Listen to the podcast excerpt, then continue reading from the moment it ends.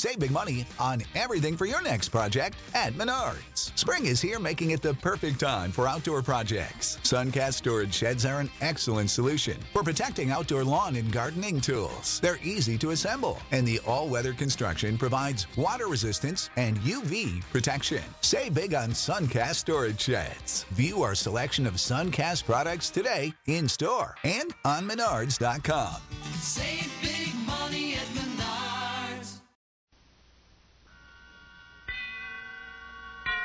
And now, tonight's presentation of radio's outstanding theater of thrills, Suspense.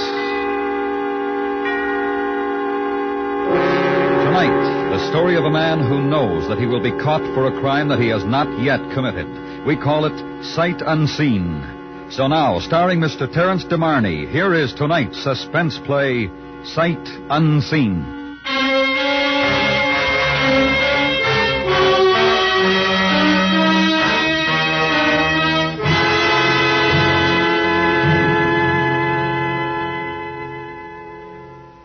Agree with you, Ealing. I simply don't agree at all. But such a crime as you describe would be premeditated. The trouble with you solicitor chaps is you're always looking for a way out. Oh, it's all very well for you. Your job is easy. Ah, you think so, eh? Well, it's open and close. Scotland Yard, you bring the man in, the Crown takes over from there. It's either guilty or not guilty. As simple as that. I think so. Well, it isn't. Never has been. Oh, very well, you know what I mean by comparison. Comparison to what?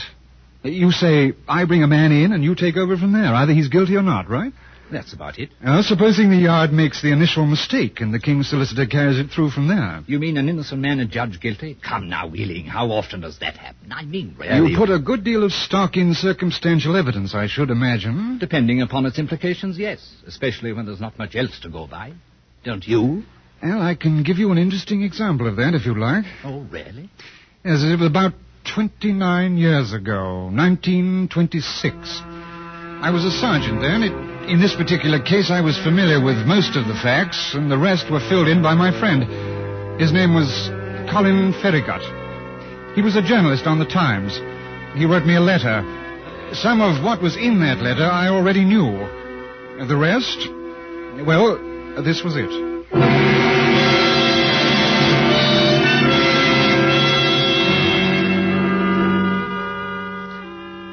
So, Richard, it began the day before yesterday. That was Wednesday at about 5.30.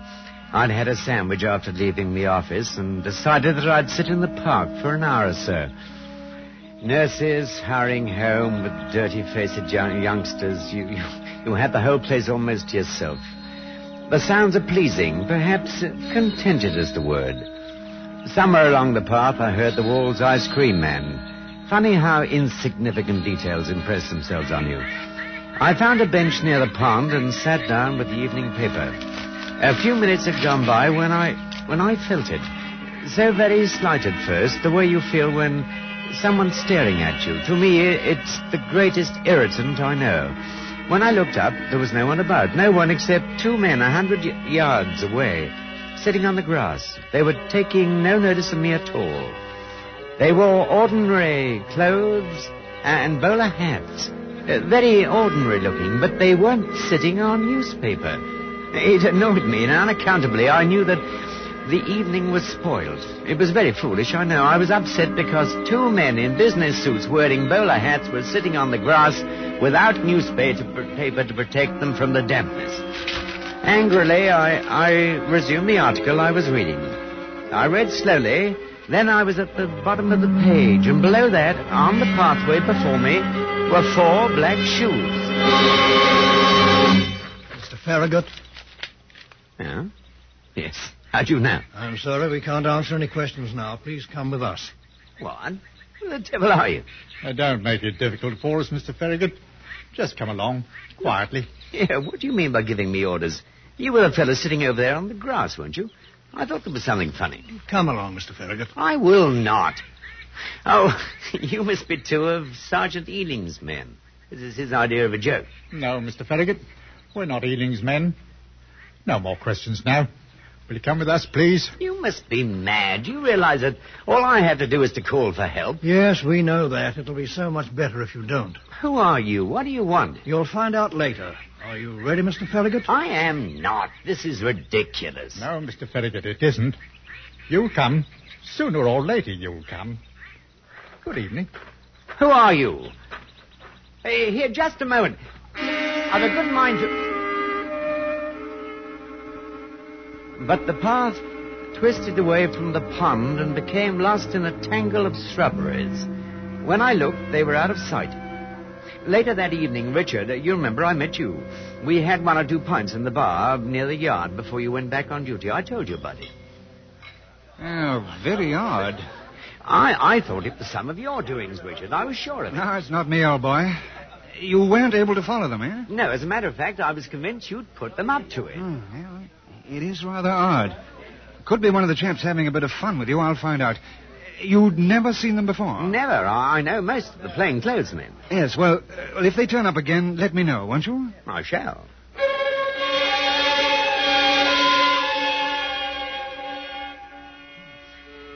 I left soon afterwards, using some sort of flimsy excuse. Uh, Not that you'd have disapproved of her, Richard, but after all, a man's taste for women is his own affair, and Ellen suited me comfortably.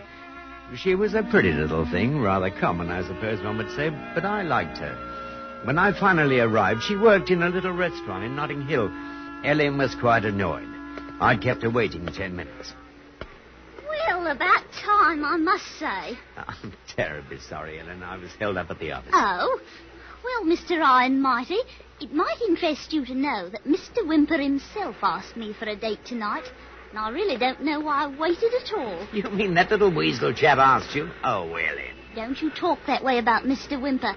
He's very sweet to me. Besides, he pays my wages, which is more than you do. Now, Ellen, I've said I'm sorry. Where would you like to go tonight? Well, all right, Colin. You're forgiven. Now, what about the palace? They got a wonderful band there, and we could dance. The palace. Do you really want to? I thought perhaps. Oh, well, Well- I must say, that's your attitude. Of course, Ellen, the palace it is.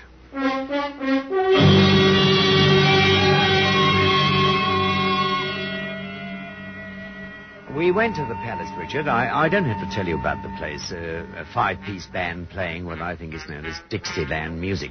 An American importation. It, it was noisy, and, and I had a splitting headache. Oh, dancer, Colin. Where'd you learn? At Miss Fotheringay's, I think it oh, was. Oh, go on. You're pulling my leg. No, really, I, I was a good bit younger then, of course. Oh, aren't you glad we came now? Well, yes. A bit gaudy, though. Oh, come off it, Mr. Stick in the Mud. Cheer up.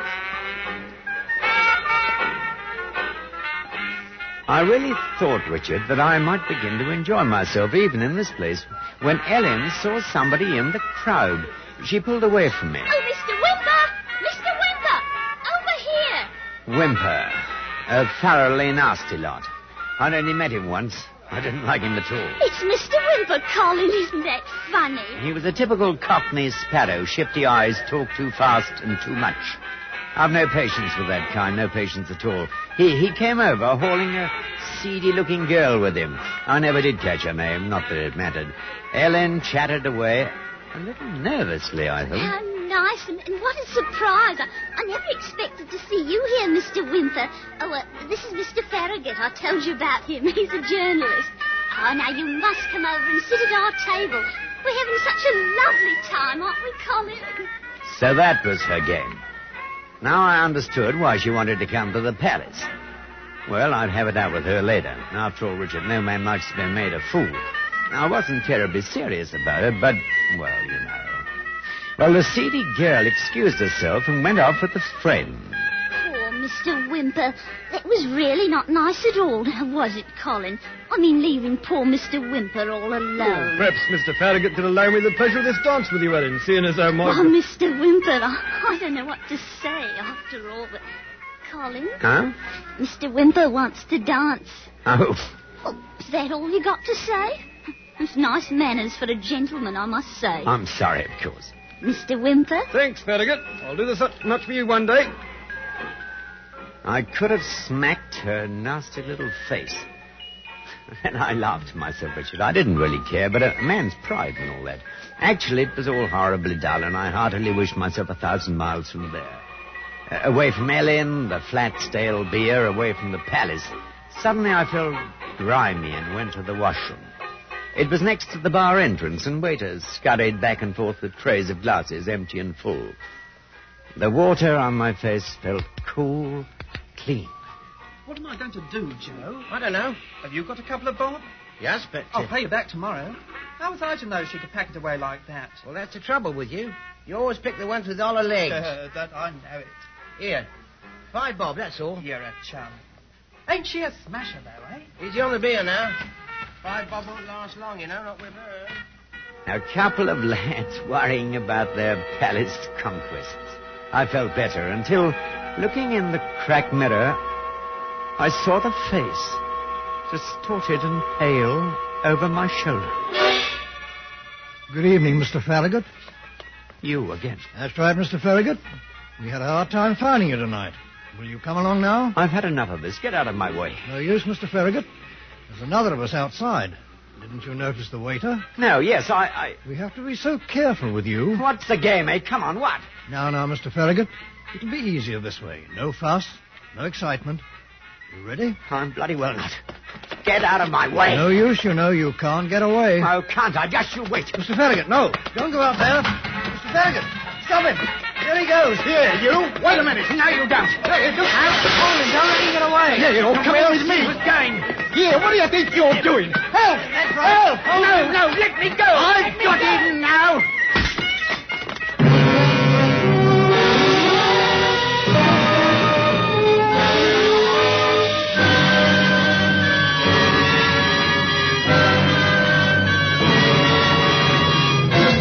Listening to Sight Unseen, tonight's presentation in radio's outstanding theater of thrills, Suspense.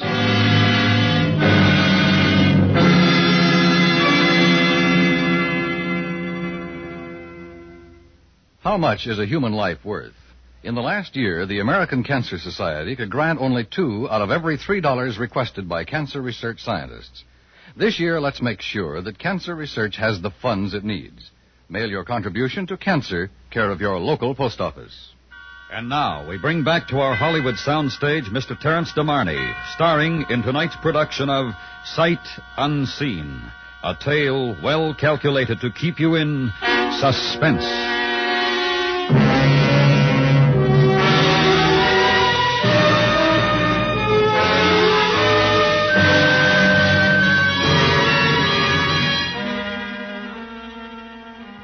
I came to, for a moment, I didn't remember what had happened.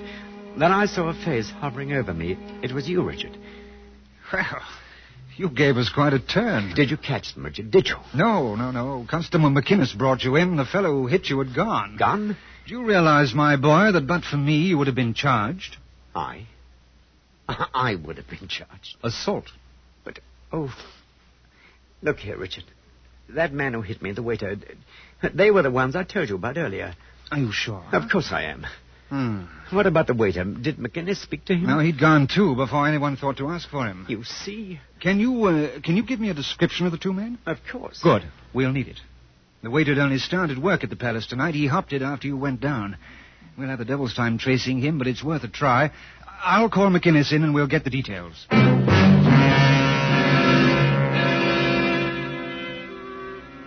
I gave you as good a description as I possibly could, Richard. It, it was not much because, as I told you, they were both so ordinary. You offered to have a car take me home, but I said I wanted to walk to clear my head. Outside it was drizzling a bit. The lamp at the corner looked pale and lonely on the dark, wet street as I passed it. I started to walk home. And I thought of Ellen. She may have seen what happened. She might be able to give me a better description of the two men. I had to find out, you understand. As a newspaper man, I was curious. As Colin Farragut, I was afraid.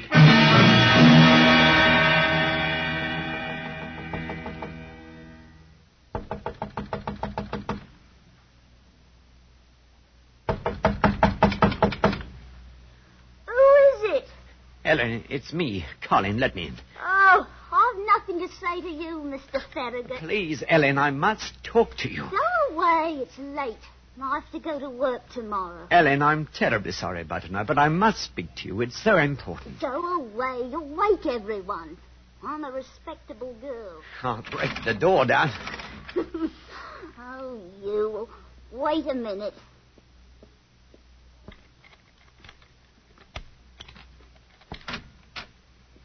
Now, Mr. Farragut, what do you mean by calling at such an hour?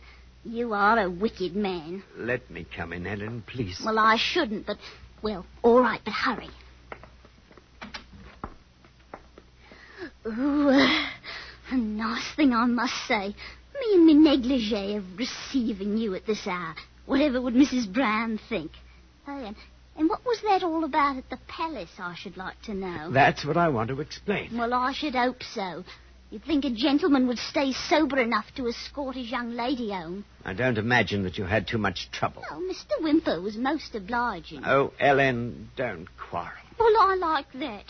It's my fault. What I want to ask you is, did you see everything that happened last night? No. Soon as it started, Mr. Wimper took me away.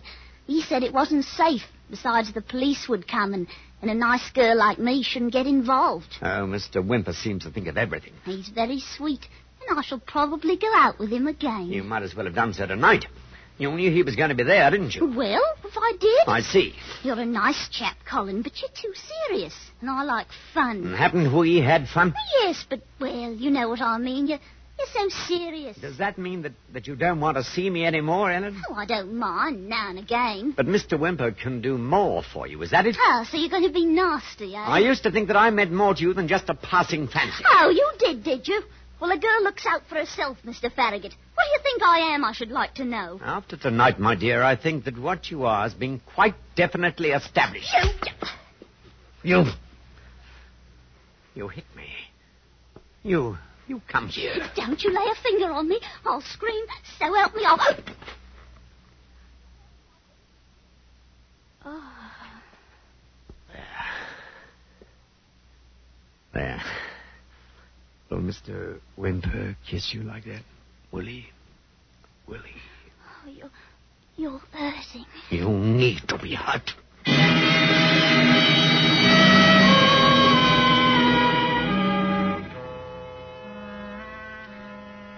When I got home, Richard, I went right to sleep. And the next morning it was bright and sunny again. I called you at the yard from my office to see if you had any information, but you were out. And so, at luncheon, I went over to Wimper's restaurant. In a way, I suppose I wanted to gloat over the stupid little man. Good morning, sir. Oh, Mr. Farragut. Good morning, Mr. Wimper. I came to thank you for taking Ellen home last night. Huh? How did you know that I took Ellen home last night? Ellen told me last night. I see. By the way, Mr. Farragut, there were two blokes in here this morning looking for you. Two? Two? That's right. How. Uh, did you notice how, how they were dressed? Oh, I don't know. Didn't leave any name. Quite ordinary, you might say. Dark suits, bowler hats. Dark suits? Well, uh, they. they asked for me by name? Of course. Very polite, like. Mr. Farragut been here? How long ago? Oh, about an hour or so. Thank you, thank you, Mr. Wimper. Here, what about Ellen? What about her?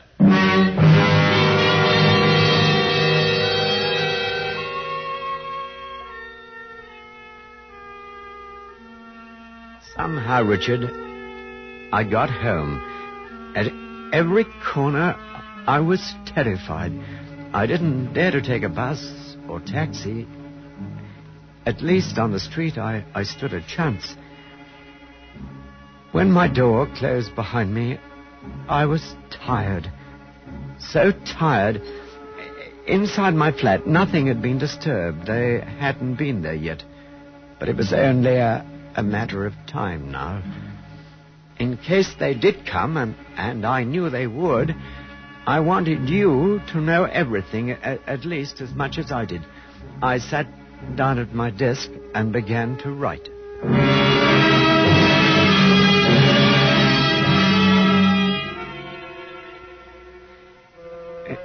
Now that I think of it, I was a fool not to telephone you from a booth. I'm. I'm afraid to go outside again. The tenant downstairs should be home soon, perhaps.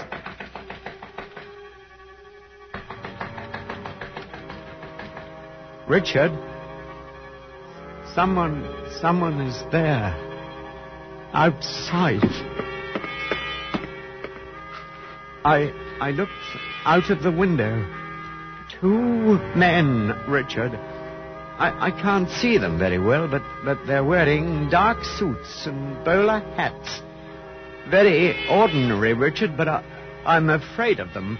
Afraid that when they say, Come along, Mr. Farragut, I'll go with them.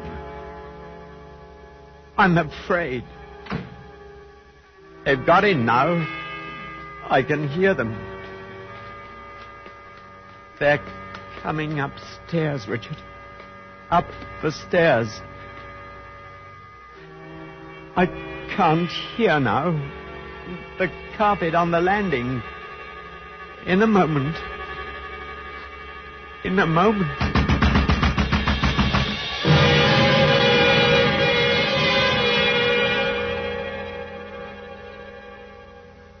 Well? Well, that's all there was in the letter. And what happened, Ealing? When we got there, it was too late. There was no one there but Farragut. He wouldn't let us in, so we broke down the door. I, I, I don't follow. And he tried to run. We he fell down the staircase and broke his neck. He was dead before I could reach him. Well, those men. We were the men. Well, the others in the park, in the washroom. His imagination. Oh, look here now. What about the waiter at the Oh, palace? there was a waiter, all right. We found him. He had a record, and when the police whistles began to blow, he ran. Matter of reflex action. Poor devil had just started to work. Told us about this chap coming out of the restroom, shouting like a madman and knocking into him. We never did find the chap who hit Farragut. But you said Wimper had seen them at the restaurant. The two men in the bowler said they were looking for him. Wimper had seen me. McInnes was the other man with me. We were in plain clothes and happened to be wearing bowlers. But the girl, now surely there were she- a few omissions in Farragut's letter. We pieced them together later. Obviously, those two men he insisted were following him were nothing but distortions due to his sick mind. Uh, projections, the psychologists call them. They were his subconscious reacting against a crime he was bound to commit. What crime? Understand, I had been looking for Farragut since early that morning. He was not very careful. You see, the night of the palace affair, after he left me, he went to the girl's house and cut her throat. What price circumstantial evidence? Are you with us?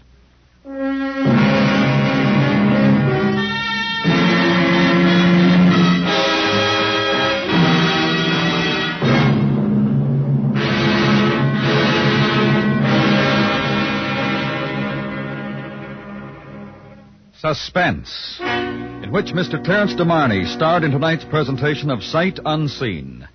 Be sure to listen next week to Suspense.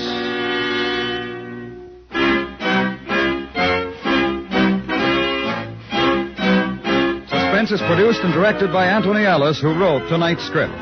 The music was composed by Lucien Moraweck and conducted by Wilbur Hatch. Featured in the cast were Betty Harford, John Dodsworth, Richard Peel, John Irving, Richard Ahern, Charlie Lung, Eric Snowden, and Ray Lawrence. Thursday nights, The Whistler brings mystery on the CBS Radio Network.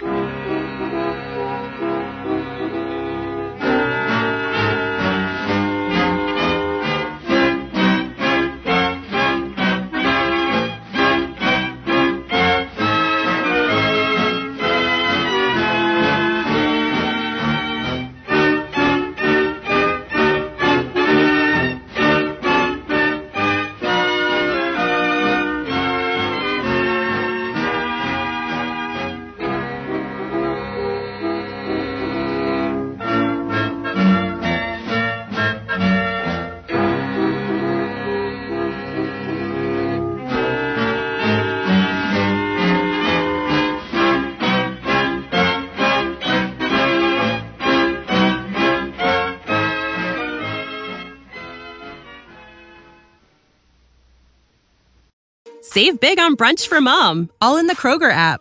Get 16 ounce packs of flavorful Angus 90% lean ground sirloin for $4.99 each with a digital coupon. Then buy two get two free on 12 packs of delicious Coca Cola, Pepsi, or 7UP, all with your card. Shop these deals at your local Kroger today or tap the screen now to download the Kroger app to save big today. Kroger, fresh for everyone. Prices and product availability subject to change. Restrictions apply. See site for details.